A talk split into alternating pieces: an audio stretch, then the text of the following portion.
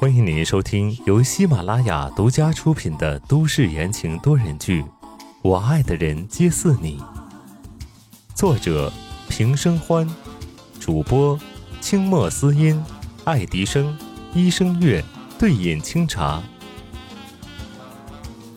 第一百六十六章，步步为营。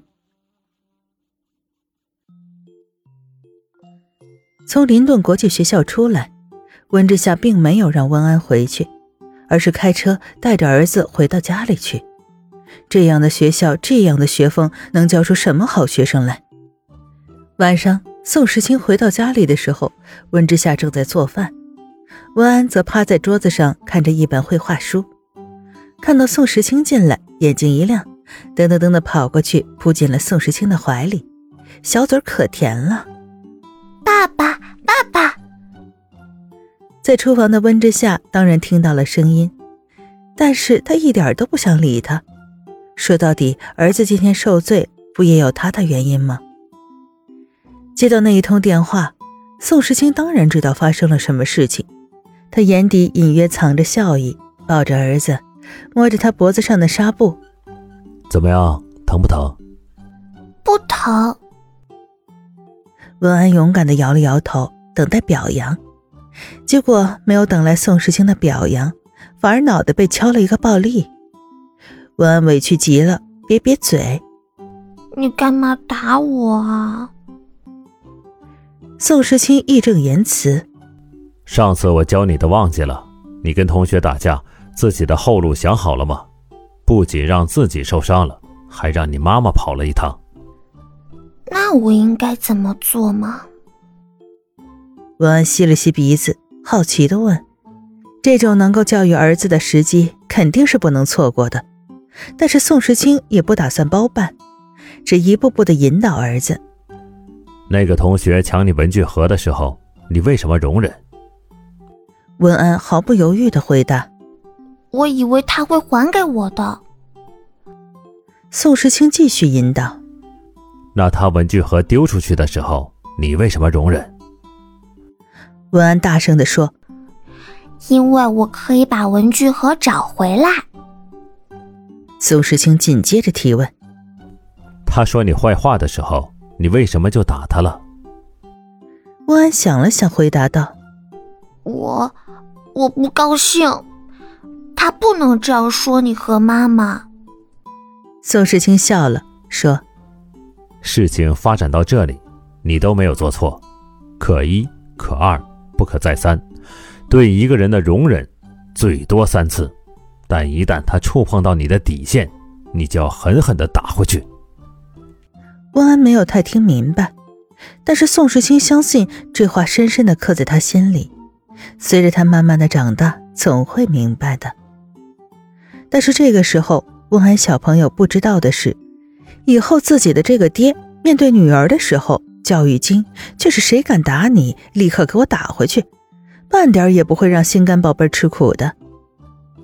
等温安消化了一会儿，宋时清一本正经地给儿子洗洗脑来：还有，不管发生了什么，你要记得保护妈妈。如果谁敢说什么，你就说你是宋时清的儿子。厨房忙活完了的温之夏当然听到了，他端着菜走出来，横眉竖目地瞪着宋时清：谁让你乱教儿子？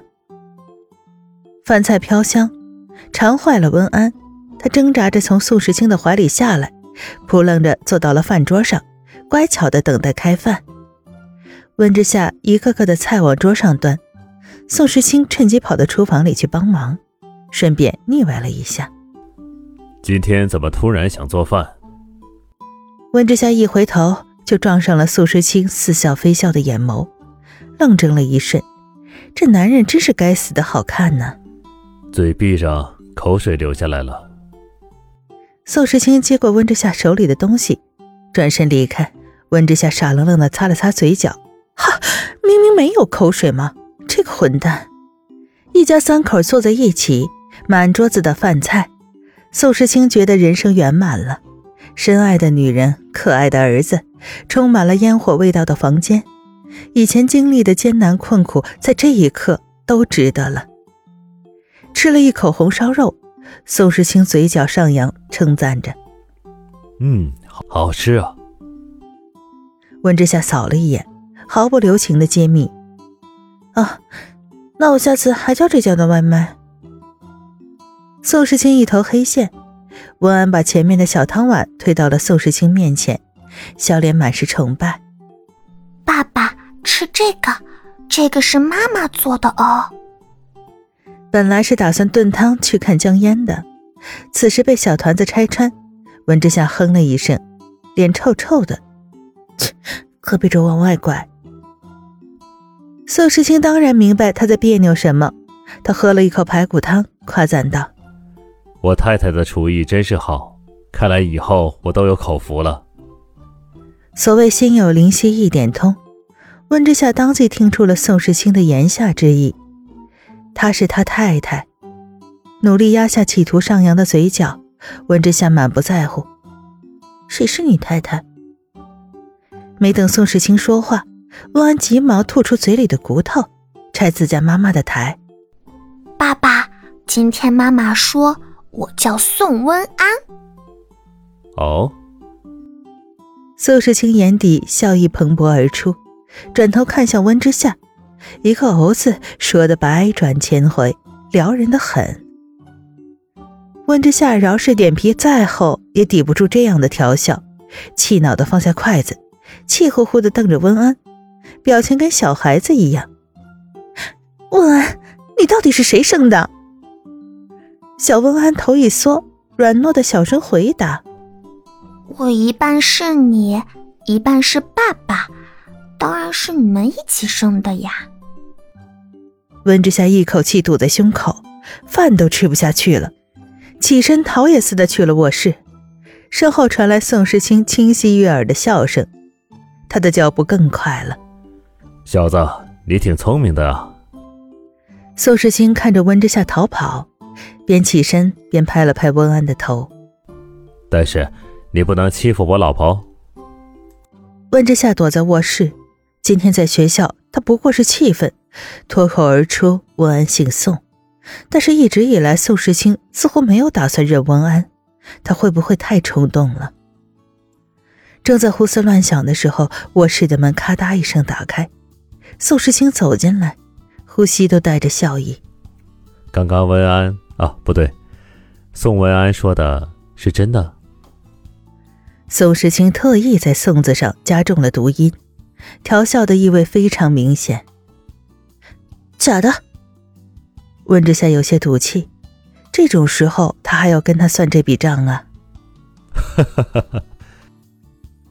宋时清忍不住笑出声来，上前抱住赌气包，把头放在他的肩窝里：“说出去的话，泼出去的水，再过几天全东港都要知道安安是我儿子了。”“什么？”温之夏惊讶地抬头，宋时清看他的脸，心中高兴，趁机亲了一下绵软的嘴唇占便宜，慢慢地开口道：“我已经通知了媒体，过两天会召开一个新闻发布会，正式公布安安的身份，还有你的身份。”可可是温之夏急忙从他怀里挣脱，正打算说话，手指上一个亮晶晶的东西吸引了他的视线，是戒指。“你什么时候戴上去的？”温之夏看着无名指上的戒指，愣在当场。宋时清拉过他的手，吻在手背上，充满磁性的声音环绕在温之夏的耳边：“温之夏小姐，你愿意嫁给我吗？”胸口处千军万马奔腾起来，叫嚣着，狂笑着，碾过了温之夏身体的每一处角落，让他站立，所有的硝烟随着动荡的平息而消失了，最终归于平静。那是容纳百川的平静，那川流之上是家的味道。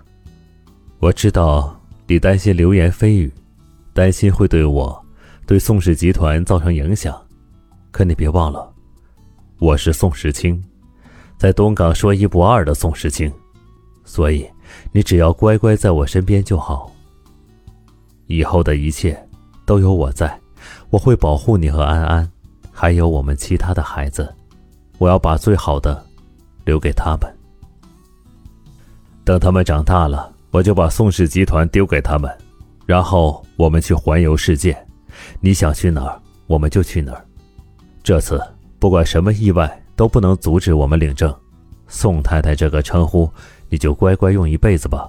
哦，不对，还有下辈子，下下辈子，下下下辈子。宋时清还在絮絮叨叨地说话，好像要把之前在医院被打断的话全都说完。闻着像猛地抱紧了宋时清，宋时清一滞，他腰上的那双手抱得非常的用力。笑声从胸腔中溢出来，宋时清抱着温之夏，让他感受他的温度。良久，温之夏从宋时清的怀里抬起头来，眼中还亮晶晶的，是泪水反射的光。他扯开嘴角，大大的笑着：“宋时清，以后你完了。”宋时清嘴角一勾：“完了就完了。”说罢，抱着温之夏狠狠地吻下去，倒在大床上。昏暗的灯光中，两具身体交缠在一起，难舍难分。不多时，衣物就散落一地，香艳无比。喂，等等，安安还在外面等着呀。没事，我已经让方琦来过，来把人接走了。啊，这，你这个禽兽，早有预谋。于是这一夜，宋时清切实让温之夏亲自体会到了禽兽是什么样子，以至于后来很长一段时间，温之夏听到禽兽两个字腿都软了。